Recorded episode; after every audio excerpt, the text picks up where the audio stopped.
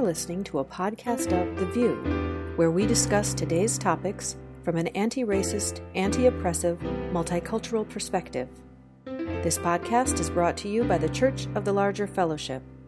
To subscribe, visit questformeaning.org or search for Church of the Larger Fellowship in the iTunes Store. Hi, this is Meg Riley, and you've joined us for another episode of The VUU. Today, I'm at 24 Farnsworth at the UUA headquarters in Boston, Massachusetts. So I am not in my usual hometown of Minneapolis. Great to be with you. Christina, how are you? I'm doing well. I'm uh, phoning in from Charlottesville, Virginia, where we've been um, making prep for hurricane weather, which is now looking like it's going to miss us, but it's definitely, um, you know, hitting other areas. And I just want to give a shout out to the UU congregations that are um, in that path, and just a reminder that the UUA um, offices can help you if you need have immediate needs um, related to disaster relief afterwards. Um, and also to just remind folks that there are uh, folks in Puerto Rico that had a hurricane much larger than this um, last year and are still without, uh, in some areas, basic services. So. Amen. Michael Tino. Good morning, everyone. This is Michael Tino joining you from Peekskill, New York. Um, it's good to be back. I'm sorry I missed the season opener last last week. I am I'm following in the the footsteps of my great co-hosts here on the VUU and actually taking care of my health. So I, I hope that's I hope that's appreciated by someone other than my husband and my child, but uh, I, I encourage I encourage you all to do that. It's it's great to be back. I think we all want oh, everybody here to take care of our health. Yes, indeed. Good job. Jessica Star Rockers. Uh, Jessica here. I am uh, doing tech from the Seattle area. Um, I am going to be on uh, Facebook Live here in the chat, um, getting your questions for our hosts and our guests. I'll be on Twitter, hashtag The VUU. And um, yeah, I'm happy to be here this morning. And I'm and I know that Kia is also on the uh, West Coast, so um, solidarity in waking up this early. Indeed. Well, I'm really excited that we have the guests today that we do to talk about a topic which is not new at all in the world and not particularly new to Unitarian Universalists, the doctrine of discovery, formerly known as the doctrine of Christian discovery, but shortened to kind of bury the lead a little bit. Um, and so we'll be talking about what new organizing that's going on. Our guests are Reverend Clyde Grubbs, a longtime activist around Indigenous issues um, from the Cherokee Nation in Texas, and minister at All Souls Church in Braintree, Massachusetts. Welcome, Clyde. It's great to see you always. And uh, we also have Kia Bordner, and Kia is um, living in San Diego, where she's part of the UU congregation there, a first year student at Meadville. Clyde is her teaching pastor. I love that. She's on the drum steering committee, and um, she has been working on reproductive rights and restorative justice for a long time. Her grandfathers from were from the Yaqui and oh darn it, I practiced it too. Ysleta nations, and you will tell me if I wrecked that. And one of her grandmothers was from an unknown nation. And so we are so glad you're here. And if you could just start by telling us about it sounds like you just attended a conference on this topic. And what was that? Yes, we did. Uh, do you hear me? I'm checking my. Uh, we were at the, the uh, uh, repudiating the doctrine of discovery what's next conference in uh, basically in syracuse new york in the Onondaga nation and we were there uh, uh, there were probably half a dozen unitarian universalists uh, there in the conference about 60 people uh, indigenous people religious uh, communities and we uh, the conference is the second time around it was in 2014 this is 2018 they really plan to start doing it every uh, much more often now. Um, and th- there was a, a, a group of scholars and indigenous activists gathered around the University of Syracuse, and they created what's called the Doctrine of Discovery Study Group, which provides a forum, a website to to exchange theories and ideas of what, what the, how the doctrine of discovery impacts indigenous law and, and practice in the United States. And that was about 2008.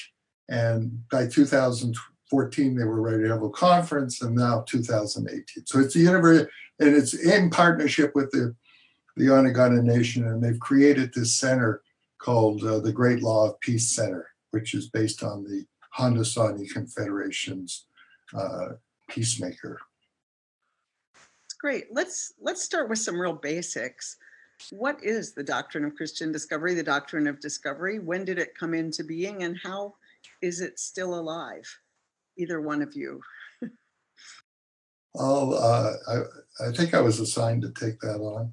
Uh, bef- well before uh, the the time where Europeans got on got in boats and started going around looking at the world. There was there was a whole series of phenomenon which we know as the Crusades. The Crusades were were uh, efforts on the part of the church, theoretically, to fight for Christianity, for against Saracens, pagans, etc. So Europe had many indigenous traditions that were crushed by armed might by these crusades, as well as there were crusades launched against the Saracens. So a tradition had been established by that had gone on for 400 years by that time, and against Jewish people. So there were witch burnings going on in 1492 against indigenous people in, especially women in Europe. So hundreds of thousands. It was serious, serious uh, crusade.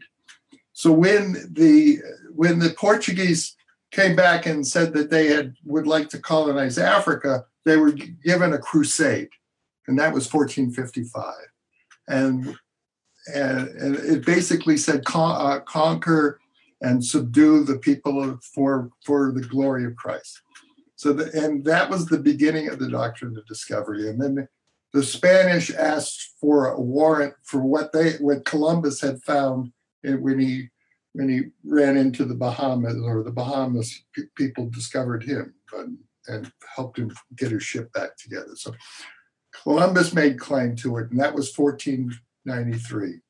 It, that concept was picked up by all the European nations because they were all at that time i mean even england was part of the roman catholic church and incorporated into their the, the merger of their the church law and the civil law was complete within very few years. So england was dispatching explorers under the doctrine of discovery to to make claims to north america.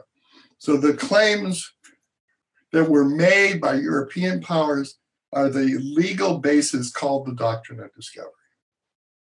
When the United States declared independence in 1776, the argument was by the, those founders, all of whom owned land and speculated in land and, and had good reason to make want to make claim to land that was in the West, from part of the northern North American continent.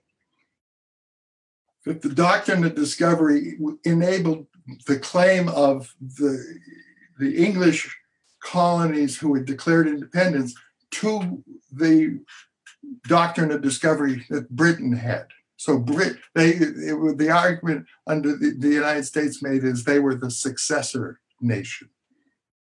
And that was the basis, has become the basis in US law, which is cited numerous times in the last five years when making claims against indigenous land claims.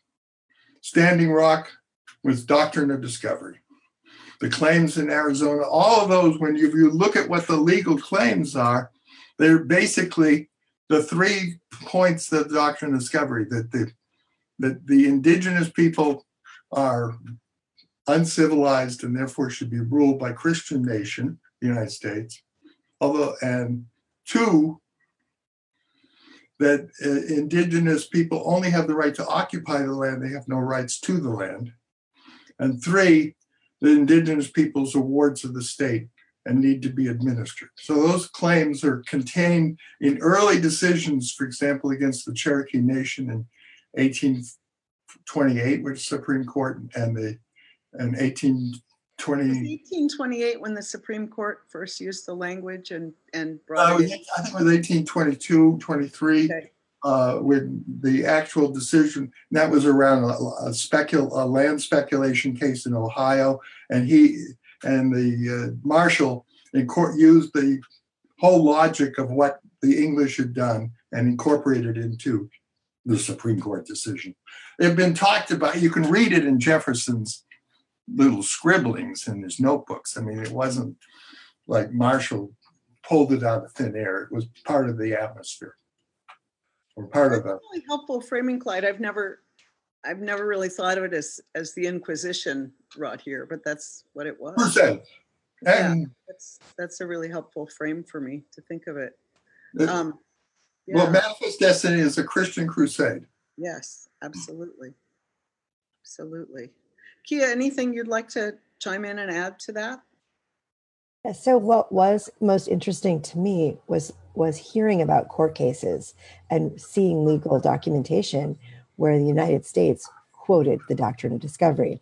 Um, and actually, in 1779, um, George Washington's orders to General John Sullivan, I quote, the immediate object of your expedition are the total destruction and devastation of their settlements the capture of as many prisoners of every age and sex as possible. It will be essential to ruin their crops in the ground and prevent them planting more. So, 1779, George Washington used the doctrine of discovery to say, destroy the, the nation. Mhm. And the most current um, example that was given at this conference was actually in 2014 and involved um, White versus the United States University of California. So here uh, in California, uh, Aboriginal interest in land generally is described as the tribe's right to occupy the land. So what Clyde was just talking about, it's not a property right, but it amounts to the right of occupancy, which the sovereign grants and protects against the interests of third parties. That right, which is residual in nature, comes from the legal theory that discovery and conquest gave the conquerors the right to own the land. So that was what was um, just shocking to me was to see that this language is still quoted in law cases in today, uh, not just the big ones that we all hear about, like Standing Rock, um, but anytime there's uh, legal issues with Native peoples, it gets it gets brought out. And I think um, it, it's worth saying. Uh, I mean, the Johnson case in 1823 used the phrase "the courts of the conquerors." Um, that, that that was in the the unanimous decision of the Supreme Court, um, and that case has been cited um, by the Supreme Court recently in unanimous decisions, um, written by people like Ruth Bader Ginsburg, who who we um, in many other ways would would really like to respect. Um, but there's there's something about a Jewish Supreme Court justice citing the Christian doctrine of discovery uh, to strip indigenous people of their right uh, to humanity, basically. Clyde. the the the the church's proclamation i mean the church if you ask the roman catholic church when are you going to repudiate it they said we don't have to repudiate it because it, it isn't part of church teaching so their basic argument that from the roman catholic point of view is that was something that that we just it was just a phase we had back in the back in the day and forget about it but it, it's entered into all of the uh, uh, civil laws of all of the countries of the Western Hemisphere. Chile, Argentina, they all have doctrine of discovery. Canada. So it's not just the United States, and it's part of the law that they cite in their legal thing. And so the, the, the, the idea that religious communities are not teaching this is, is, is an, an evasion because it, it was from the religious community that it entered into legal doctrine. So it's a legal doctrine and it was a church proclamation. When did they stop saying Christian doctrine of Christian discovery? Is that just been a gradual thing that happens here and there? Because it seems like Ruth Bader Ginsburg isn't talking about the doctrine of Christian discovery, right? And I just wonder how how the legal people have they shifted how they frame it, or is, they don't care? I mean, it's really about ownership, is what it's about. And the civil, the, the, when we're talking about civil law, we're talking about the doctrine of discovery, which is a doctrine under law that the conqueror claims the land.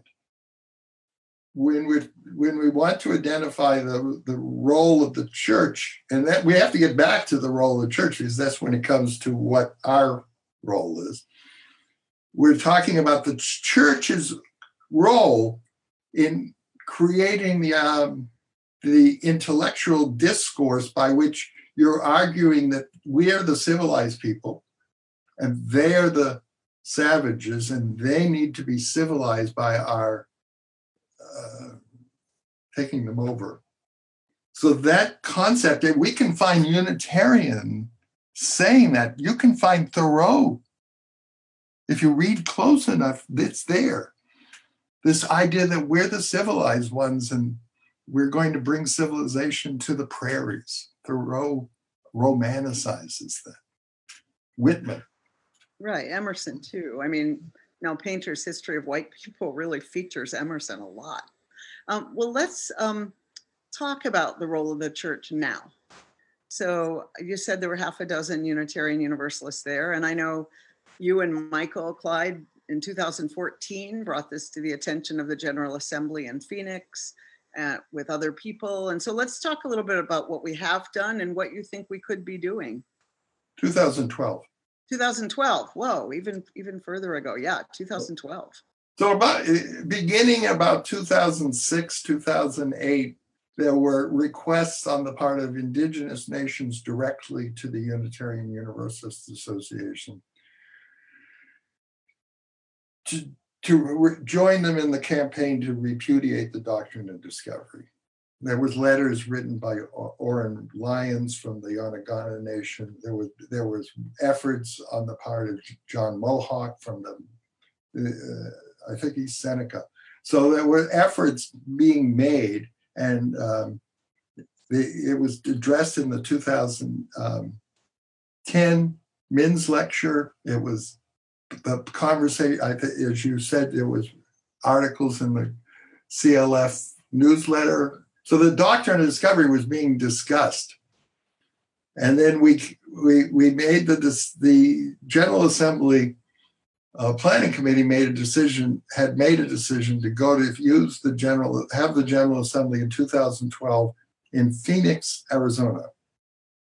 But in 2010, legislation was passed in Arizona making that controversial. I think maybe Michael could pick that up uh, quickly uh, and tell us about what was about that legislation that made it problematic because we had to think quickly how to have a justice GA.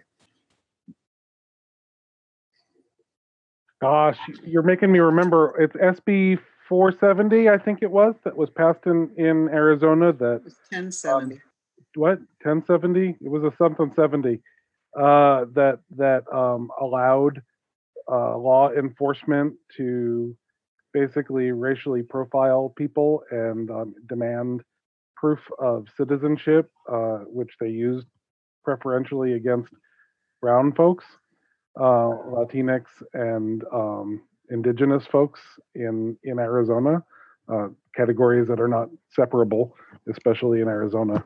Um, and uh, it was it was a heinous law, uh, likes you know, and and uh, and we said we can't go to Phoenix uh, with that law in place and have a regular old General Assembly. So we have to have a General Assembly in which the business is accountable to uh, the people on the ground most affected by this, which, and that was passed, that was 2010 that that was passed, right, Clyde? at the Minnesota General Assembly, the Minneapolis General Assembly. Yeah.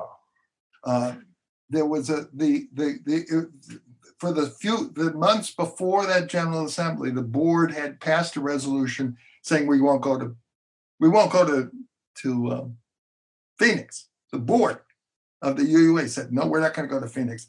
And you, you we started Facebook conversation about the, the possibility that Phoenix folks really wanted us to go to General Assembly, except that the Latino community and the indigenous community in Arizona says boycott. So it was like Drum was going, Drum was boycott, ARE was boycott, but the Phoenix congregations were come and help us and bear witness to this. It was amazing controversy which was solved by the concept of a justice GA, which was, I think, was discovered on a Facebook conversation, which you were part of, and I was part of, and a few other people were part of. But maybe you don't remember it that way. But then that was no, that's that's that's right, Clyde. um, but you were reminded us that uh, Winona LaDuke was the Ware lecturer in 2010, who also brought this up in, in 2010 yeah. So anyway well tell me this. I mean this is like in the realm of dumb questions big questions but so we were all focused on immigration issues. How are how's the doctrine of christian discovery related to immigration issues? There's a tiny question but i mean I, I think it's it is so relevant to the conversations that have devolved since 2010 um, so I'm just curious how, how you would frame that. For 10,000 years, the, the, the indigenous peoples of North America have migrated back and forth between the Valley of Mexico and Guatemala and Central America and Utah and, and California. I mean, the, the, the, the, the linguistic group that is dominant in Mexico is called Aztecia, Uta Aztecia, and that group is the it goes all the way to to Idaho. Uh, those languages are spoken. It's one culture, uh, and so the concept that the if you've ever heard the concept, we didn't cross the border, the border crossed us, is talks about the, is addressing that fact that for ten thousand years those people have been one people and were separated by that war of aggression called the Mexican American War. So, so that border is a when you have have white settlers who who have been in Arizona for maybe 20, 30 years yelling about border uh, protecting our border. And who are they protecting against? The indigenous peoples of North America. Yeah, I, I, said this when I was in Mexico City, but it was amazing to go to museums where uh, the conquistadors were not in any way seen as heroic. They were seen as violent and oppressive. And it made me realize, you know, even at the Native American Museum, the Smithsonian, there's always this other message going on. And it was just so different to be in a place that just said, no, this this really was violent aggression. And that's all it was, plain and simple. So, and, and so it's important to note that that um, even with the border, um, there was still migration, um, you know, work migration that was very easy um, in and out of the U.S., the southern U.S., um, until the 1980s. Mm-hmm. And it wasn't until the quote unquote war on drugs um, that Border Patrol and migration became um, an easy way to the war on drugs became an easy way to link into increased um, quote unquote border security. So even with that border coming down, you know, with the aggression of the Mexican American War, for you know decades and centuries after that, folks had very easy access in and out of um, uh, their indigenous uh, territory, of course, you know, who's there was this artificial um, construct that that was there that that folks had to go through, but um, it was a very intentional um, thing of closing our borders. Um, and and the doctrine of discovery just was one of the tools to be able to do that. Mm-hmm.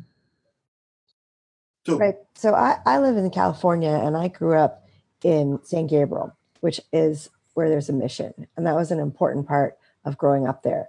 And I just had to do some research about it. Um, and after the doctrine of discovery, going back home, thinking about what were we going to do moving forward, what were going to be our next steps as Unitarian Universalists, as Indigenous people. Um, and I thought, but over here on the West Coast, it's this different part of the doctrine of discovery. And I actually Googled were the California missions part of the doctrine of discovery. And of course, because there was time in between, nobody's linking it. But if we didn't have the doctrine of discovery and Spain coming in and trying to make its colonies, it wouldn't have been like, yeah, let's put this role of missions, let's colonize the indigenous people. And a lot of the language, if you just look up any of the missions is all about the Franciscans and what they did and the great stuff they did for agriculture. And somewhere is the footnote of how many uh, people of that particular tribe are buried at that mission or have been baptized. Little mission. Uh, my daughters all did it. Um, and, and I took the opportunity when they had to do that project because we couldn't opt out uh, to really talk about it deeper than just what it was.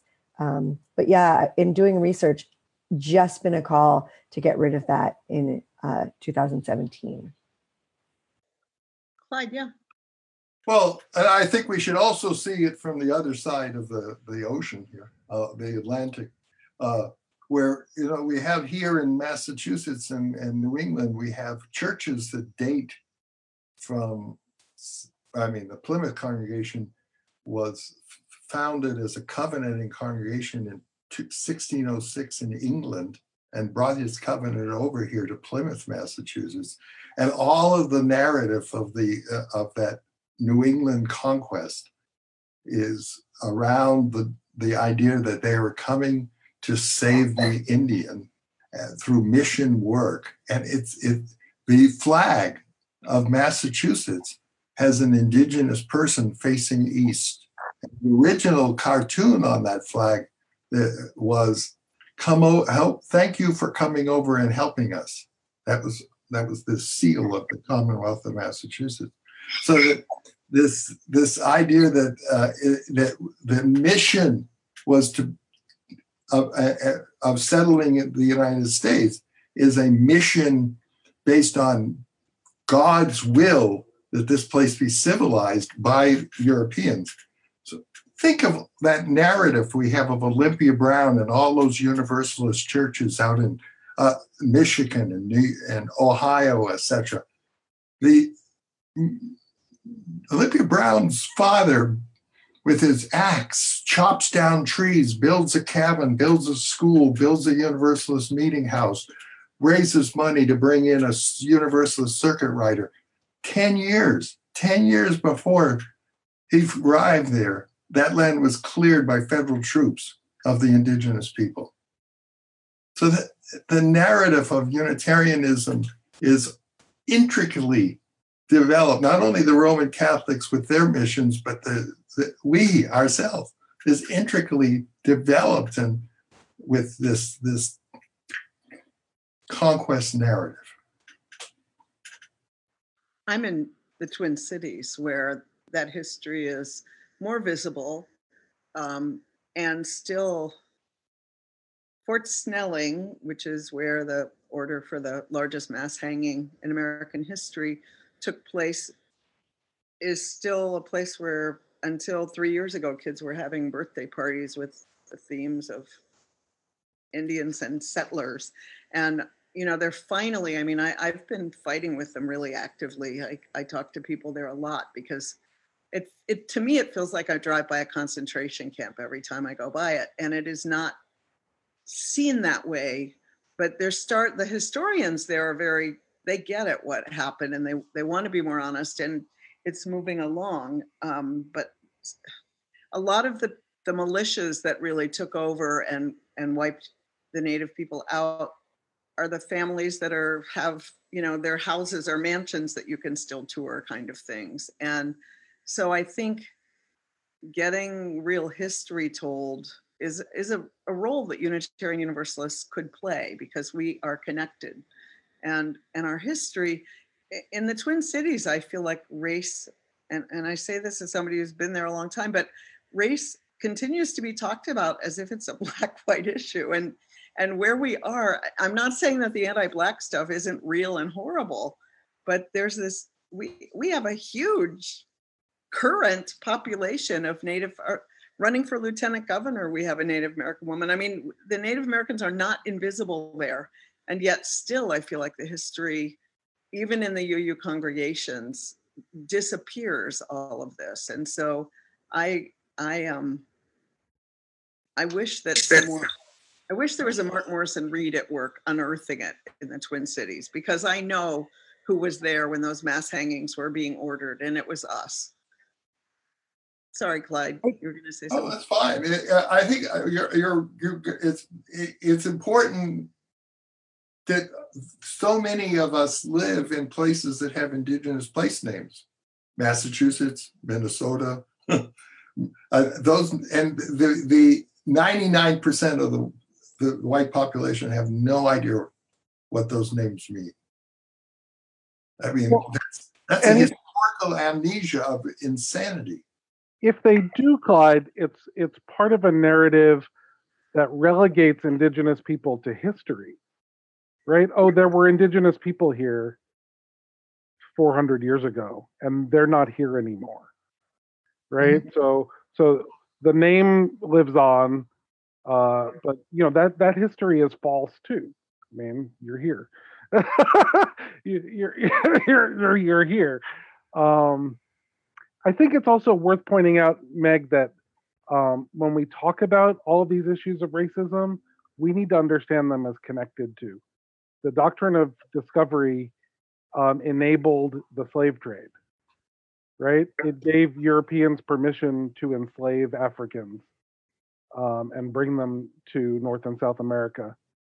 Uh, and so um, the doctrine of discovery undergirds anti-blackness and anti-brownness both um, because it, it gave a theological justification for white supremacy Mhm. right so it's connected um, and we can't we can't say there's this there's this racism and there's this racism and they're not part of the same whole and we're we unitarians universalists unitarian universalists and all white people are are complicit in this in some way.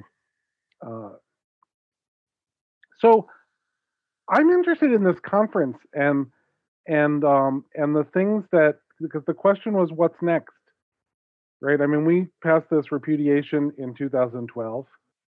Um, it was great.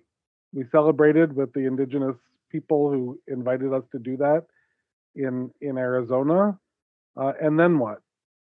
Um, so so part of it is telling accurate history. Part of it is seeing what history is being taught in our in our local school districts. What what else was discussed at the conference about about what people wanted to see next?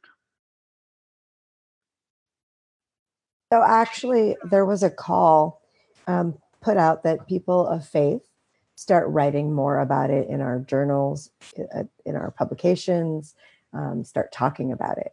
Uh, there was also a call put out to uh, lawyers to really talk about it and, and have more of a conversation. And uh, Clyde, there were some other people that I, I don't remember exactly because I had to leave early for my flight. So I don't know if there was other things that the last afternoon that you can speak to. I think that what the the for Unitarian Universalists, what I would emphasize from the conference was the the the tremendous link between indigenous claim to the land and the doctrine of discovery is empowering corporations and and its and its and its instrument, the Army Corps of Engineers, claims to taking over that land and turning it over to corporations, and the environmental crisis. I mean, you have water and air and land, soil being destroyed at an extraordinary rate, which the, is placing our planet in crisis. And Unitarian universalists in general are awake to this as a crisis. They're also awake to the uh, they've heard about and, and and are listening about what's happening in terms of racism and the, this concept of, of colonialism as an extractive enterprise needs to be part of that conversation because it helps link the our fight against racism and our fight against the environmental degradation to our role as co- colonists, colonial powers, and that, that I think it's powerful. I think it, my experience as a preaching on the doctrine of discovery and linking it to environmental issues, linking it to justice issues is that the congregations can move if they if it gets out of the you know you want to tell them about the history because it, it's but you also want to tell them about its impact today on water on land on soil.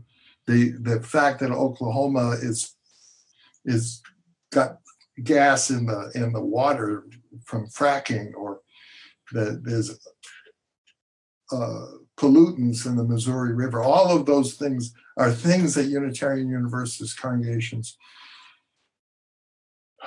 can become see the connections because uh, we talk about we have a we talk about interconnections but we don't often we we do our social justice work in silos so often did you meet people from other denominations who were doing things that you thought were uh, exciting or or possibilities that we haven't done. I know locally there's a congregational church that's very active with this that I that I watch. I wonder at the conference if there were if there were interfaith partners on the horizon that you saw for UUs.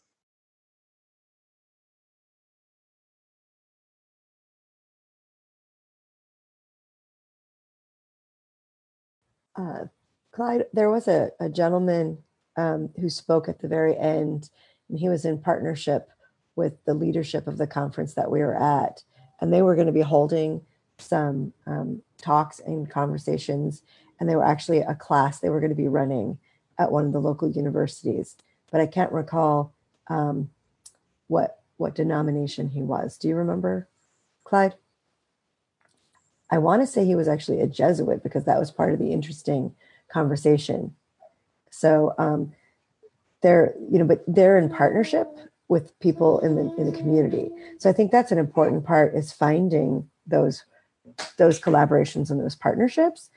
But I actually think we need to start in our in in our own faith because I've attended some events that are for people of color, you you people of color, and black and brown people are named and Native American and Indigenous are not. Even in those spaces, we have to say we're still here. Um, one of the things that I'm trying to do with DRUUMM is that I know we have an API caucus and they have conference that just happened. Um, and I know we have an Indigenous caucus, but what do we actually do? How are we actually supporting Indigenous people in our faith? Uh, congregants, lay leaders, and then especially seminarians and ministers. Um, I know a handful when choosing the pastor or teaching pastor, I knew of two that I could choose from. When choosing uh, a seminarian to, to be my buddy who had the same understanding, I knew of one.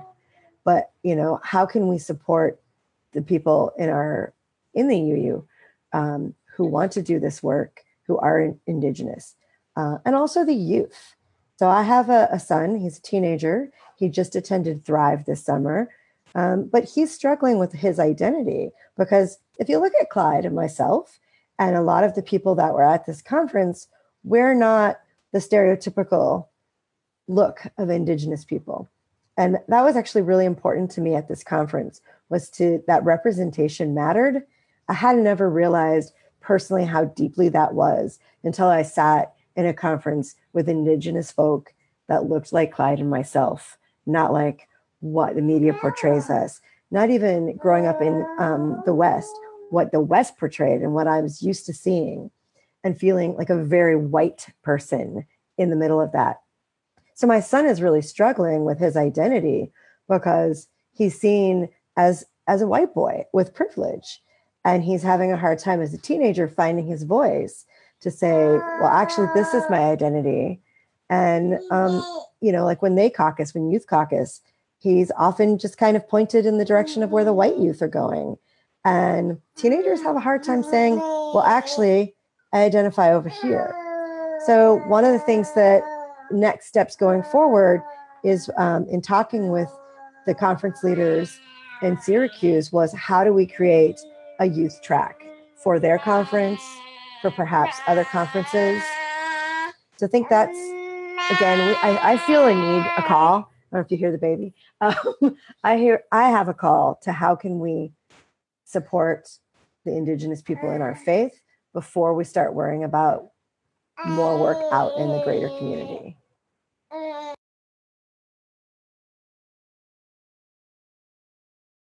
Go ahead, Clyde. You don't have to raise your hand.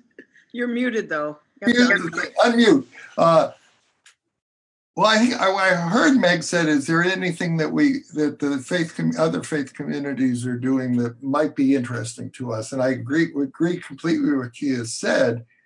Uh, but I think there are models that other faith communities are using. The the the first large mainstream denomination was the Protestant Episcopal Church. They repudiated a little before us. I'm not sure, maybe a year. And they what they did is turn over the doctrine of discovery work to a theological school to coordinate the work. They funded that theological school, but they just didn't say do it. They funded it and allowed that theological school to um, to do this kind of Zoom thing with indigenous people and Episcopalian congregations in Indian country that were doing work so that they had those congregations weren't just doing their weren't just isolated but they were they were resourced. And i think that what when we did it in 2012 we we did assign staff to it but we didn't assign staff with resources. So you to do some of the things that Kia talked about getting a youth track do developing ways of connecting we have perhaps uh, we have counted congregations with that are just listen to the congregations and you'll see what I'm saying. Uh, the congregations in Arizona and, uh, and, Alaska and North Dakota and and and, and Oklahoma all all have significant indigenous members, but they're not connected and they don't go to General Assembly and they're not part of the, the, those works because there's no what's that word affirmative action process where you could say we're going to make an effort to try to activate some of these people build leadership cadre among these communities. So that's not that has to be done by somebody and the, we're congregationalists and we we have a hard time doing centralizing any kind of effort. But i think some kind of institution clf meadville somebody taking doing some of this work with the grant could make a huge difference. Huge difference.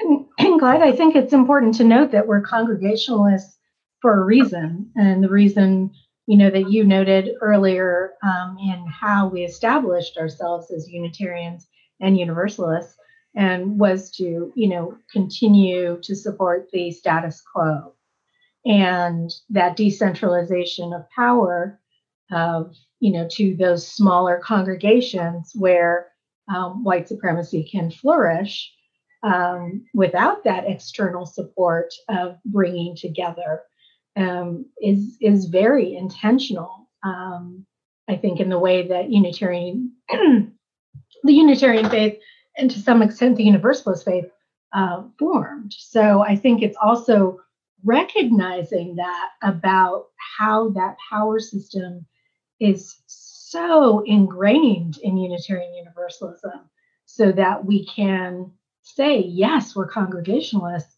and here's why, and here's part of the reason why um, that that continues to hold us back from doing the things that you're talking about. Because um, I, I agree with with you and Kia that it's super important that we start resourcing the vision that we see um, because we've had you know we've had we've DRUUMM has done visioning work finding our way home has done visioning work. We always get together and talk about the things that that we want to be.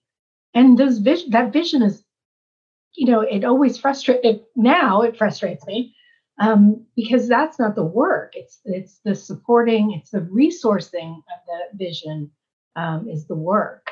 And so, um, you know, yeah, absolutely to to supporting, um, particularly, you know, just what you and what you and Kia said, um, having those opportunities uh, for youth in particular. Um, I was a big proponent of that to be able to explore um, identity formation along with their faith formation.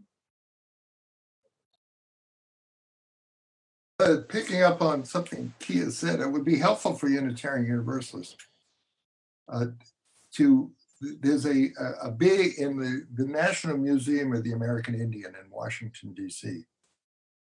There's a huge display of photographs of indigenous people. And if you spend 10 minutes looking at the photographs, you get the notion that there that the idea that you can tell what an Indian looks like uh, an indigenous person of North America. Uh, looks like by just oh I know because I've seen the movie because there isn't anybody even including uh, you know like your your your full-blooded Lakota uh, who isn't told by some white person well you don't look like an Indian I saw in the movie. So that that's that's that's that's uh, that's an amazing capacity white people have to figure out who, who looks like an Indian. You know, it's, it's magical. it is. It is magical, and, we, and you know, like you said, we run into this those in those issues in our POC communities as well. And I think that it's important in our POC communities to, you know, to talk about that up, up front and, and be um, be real about that, um, particularly for POC like me, like even my my kids, you know, that as we are nearer to the um, to being perceived as white and the privilege that comes with that, and that I think that's that's a great conversation to have in POC space before we go out and have that conversation in front of uh, in front of all of all of the rest of the community. Um, and and it would be nice to have some resources to do that because you know my my kids are biracial and um, and you know there's there's a whole host of uh, really complicated intertwined uh, realities with white supremacy in that. And and I would love to have a place where um, you know we could we could talk about that and when Tiger Woods identified as indigenous, it, was, it made a lot of people angry because he was supposed to be black.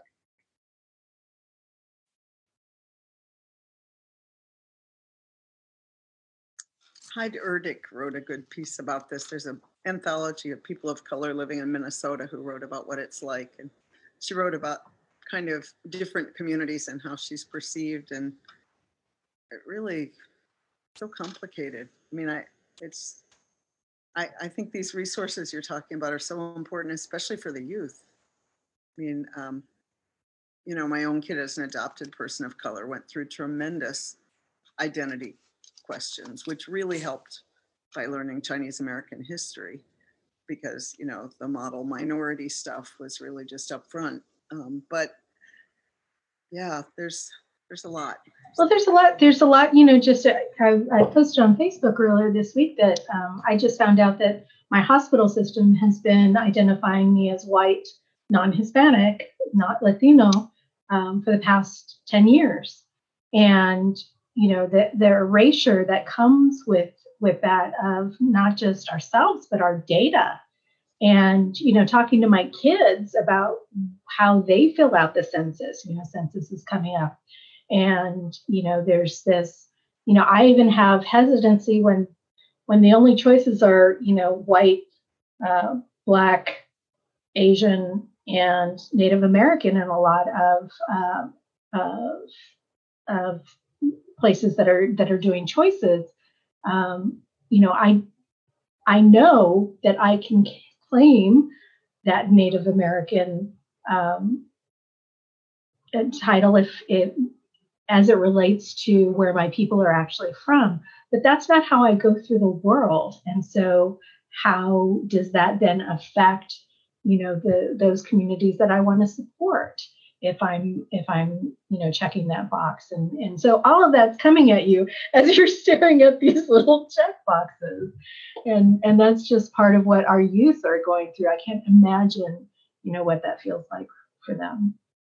Right. And Christina, before um, Native American was an option on many of those, it was uh, Hispanic or non Hispanic. And as a person who does not identify as either Hispanic or Latina, um, not just the check boxes, but again, within our own faith, within spaces that are supposed to be for people of color, those are kind of the identities. And I've actually been told when I said, oh, well, I, I don't identify as Latino or Hispanic well, we're all colonized. This is where you go. And I'm like, where's the space for the indigenous who do not identify?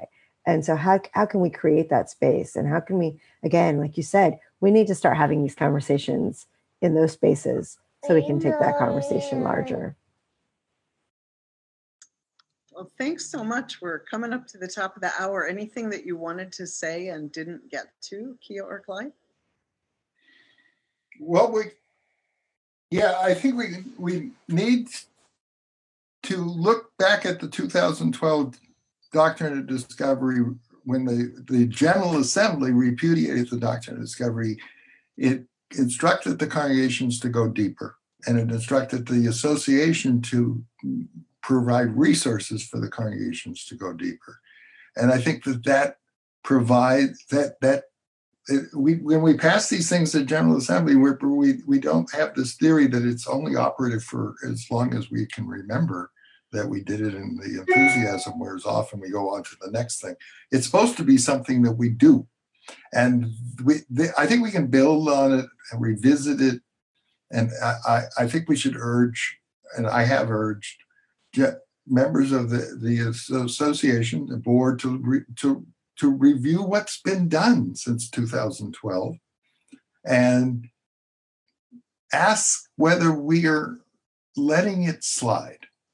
I guess that's a good could could there be a review of the what we've done and are we are is it here is an issue that's becoming more intense in indigenous the indigenous community was very angry about two, in 2012 about the doctrine discovery. It's 10 times angrier now because i mean because one you have a whole new generation that understands what it is all about and two we have all these indigenous struggles around environment going on all over the world all over the western hemisphere uh, and connecting with people around the world. So i think that, that that's an important thing for us to do and follow up yeah and following off of that so when I was at this conference with Clyde and I said, well, we should do a thing. And he said, well, there's supposed to be a group.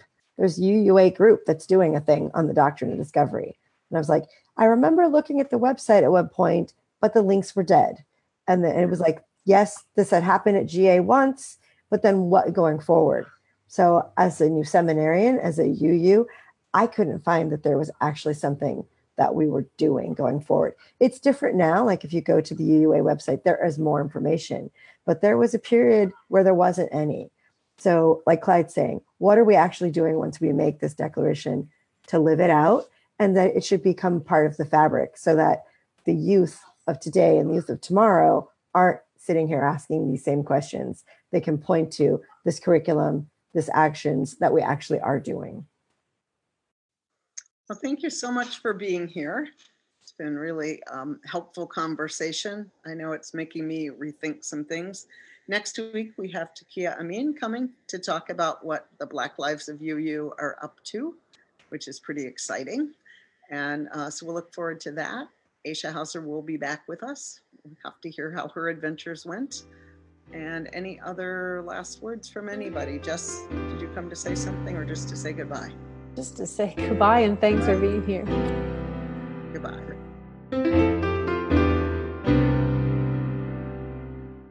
This has been an episode of The VUU. If you would like to learn more about the CLF, visit questformeaning.org.